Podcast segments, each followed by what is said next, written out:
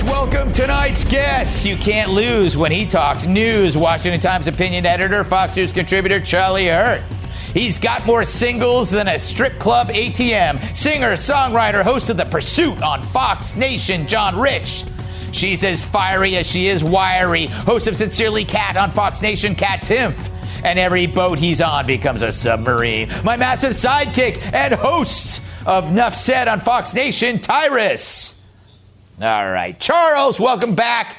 What do you think of the shame and blame game you see among the media? Oh, it's incredible. And I think you're exactly right. You, th- that monologue should have been in the Federalist Papers. It is a perfect enunciation of federalism. It's exactly what the founders intended, and it is exactly how you get through something like a pandemic. You have 50 experiments, you have 50 different efforts.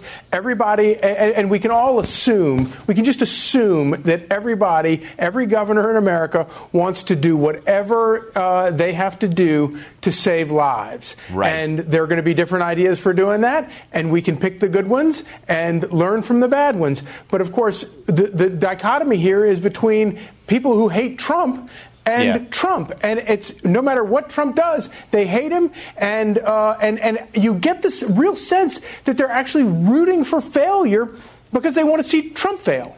Exactly. You know, John. If you want to reopen your restaurant or a bar, people are going to say you want people to die. That's how they reason. Yeah, I actually had a tweet that said that to me today because we reopened uh, Redneck Riviera here in Nashville. Mm-hmm. Of course, right along with state guidelines, city guidelines, and somebody actually said John Rich's new record is going to be called "I Kill My Fans for Money." I mean, like just insanity. But you know, you can't listen to that nonsense because that's obviously you know we're trying to get our country back open safely, just like Charlie just said, and that's exactly what we're doing. Yeah, and Kat, you know, no one knows when to open and no one knows, like, it, it, are we too early or too late? There's no exact date. The only way to do is to find out with these 50 openings and see the interaction between the states and the virus. That's what we have to do, right?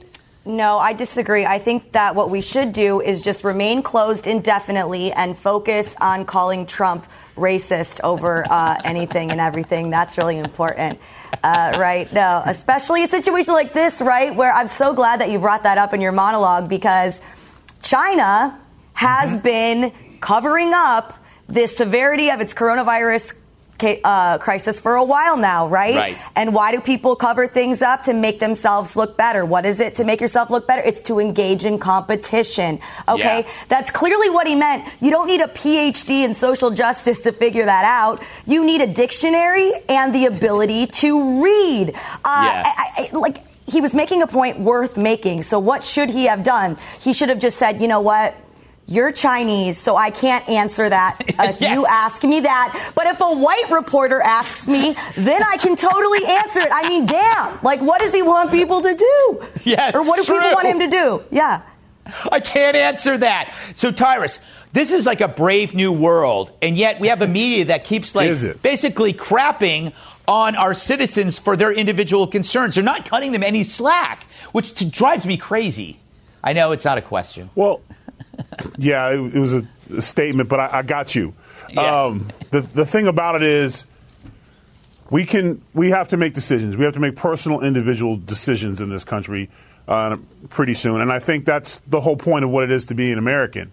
Mm-hmm. We have the guidelines from the CDC. We have things we can do, but we know now that there's sharks in the water. We know that right. whether we stay indoors or we go outdoors, we'll run the risk. We can take right. precautions.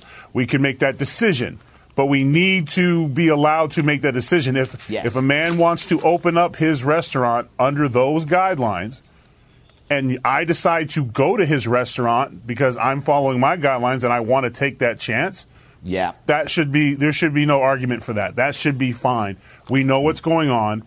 It's just whenever they try to make medicine, science, political, it never works. And this yeah. is where people are making their own decisions, and that's what it's all about. All right, don't go anywhere. We'll be right back. Living the Bream is a podcast hosted by Fox News Channel's Shannon Bream, sharing inspirational stories, personal anecdotes, and an insider's perspective on actions and rulings from the High Court. Subscribe and listen now by going to foxnewspodcasts.com. America's listening to Fox News. Do you yearn for sweaty men? to return. Last weekend, for the very first time since the pandemic began, ESPN, a network, broadcast a live championship event to a nation thirsty for competitive sport.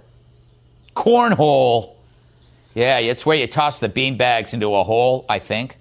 But since ESPN had exclusive rights, ooh, to this event, we can't get the video for it. The stuff we're showing you is amateur cornhole, amateur cornhole which was the title of a movie I made in the 80s. totally different theme. I burned every copy except for one. But thank God NASCAR returns Sunday. No fans in the stands and smaller pit crews, and we'll get to see the race on Big Fox. And Florida Governor Ron DeSantis said all pro sports teams welcome to practice and play in his state. So the games are trying to restart. And when pro baseball returns, it will have a new rule no spitting. Imagine that. For a century, ball players have been spitting with pure abandon, but no more. This is truly the end of an era. John, all right. I don't know what you, you can you give me something. What is the future of outdoor concerts or any events going to look like? I, like you must have meetings with this all the time. Give us some hope. Uh, well, first of all, the death of spitting. I mean, that was classic, Greg, and thank you so much for, for highlighting the death of spitting. Yes. That was really heartbreaking, honestly.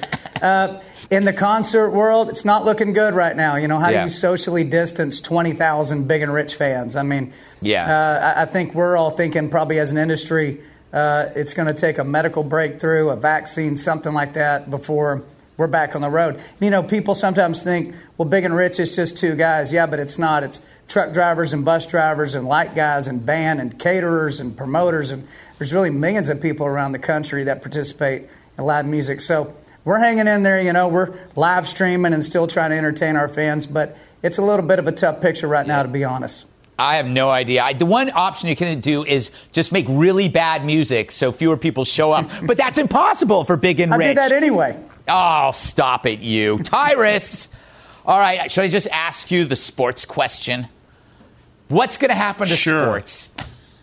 Are you happy about cornhole? Uh, well, the good thing about cornhole is literally me and anyone on this panel can go pro. Yes. We can literally, all we need is matching shirts. Oh, we could do it, Kat. We could do it. I, I'm telling you. Uh, anyone, any, we can actually we'll we'll throw the game off because we'll have an extra one. We'll be three. We'll be the fabulous Freebirds of cornhole, and they'll never know which combination of the two of us we're facing. It'll be epic. So that's All the right. good thing about uh, cornhole coming out. But um, sports is going to take time, and it's one of those things that I put on the least important of the things we want back sooner. So. Really? I can't wait to go to a baseball game or, or a basketball game or go see my homeboy's concert, or even if I return to the wrestling ring, go back to wrestling in front of, you know, 100,000 people. So those things are, are, very important, but in the short term, I definitely agree. Um, we're probably going to have to wait for a vaccine situation for those kind wow. of numbers, but that's all right. But I'll take cornhole, NASCAR, you know. And yep. hey, you know, what are you doing? Is Tom okay? He's, you know, O'Connor was spitting for years as a baseball player. Did anyone yeah. check on Tom? Yeah, I have no idea. What what Kat? I just want to talk about the spitting. Okay. Sure. So you said it's going to be done, but I thought it said they're going to limit spitting. Yes. Right? So the amount of spitting that they do, that could just mean just like a thousand spits rather than spitting the whole time because honestly, uh, a a room of 30 babies produces less free flowing saliva than an American baseball team at work. I know this. I've researched it. It was my senior thesis, and all I got was a D minus and a bunch of cops in my dorm room, like, where'd all the babies go? Where'd you get them from? But I'm glad I'm able to use it now, help you out yeah. with that. I just know that when we have a segment that mentions cornholing and, and spitting, totally different idea in my head. But anyway, yeah, well, Charlie, last word to you. This is actually, I feel bad. I mean, I, I, I have no answers for this. Yeah, but you know, um, I think it. I mean, to me, this goes back to your your monologue, which I think is it really is a, a, very important issue. And this idea that you have 50 states, you have 50 experiments, but you know, America was founded on the possibility, on the prospect that people are willing to take risks. I mean, yeah. we, we you know we allow people to elect somebody that we're going to put in charge of the largest nuclear arsenal on the planet.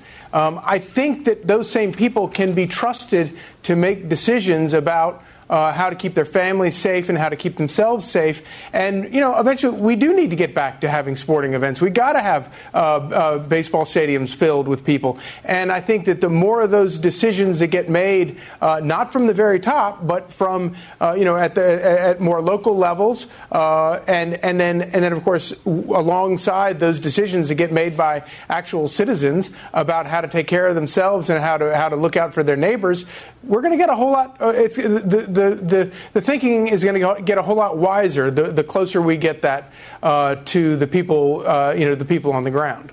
Well, the, um, to close out, the pandemic is stress testing everything in our lives. So the stuff that yeah. not going to work out is going away. Spitting, which is great because it's going to reduce cancer among players who chew tobacco. So something is going to finally go away. Other things are going to start happening. I exercise indoors. I never did that before, and I like it because I can wear whatever I want. Thanks to Charlie Hurt. John Rich, Kat, and Tyrus. I'm Greg Gutfeld, and I love you more than ever, America.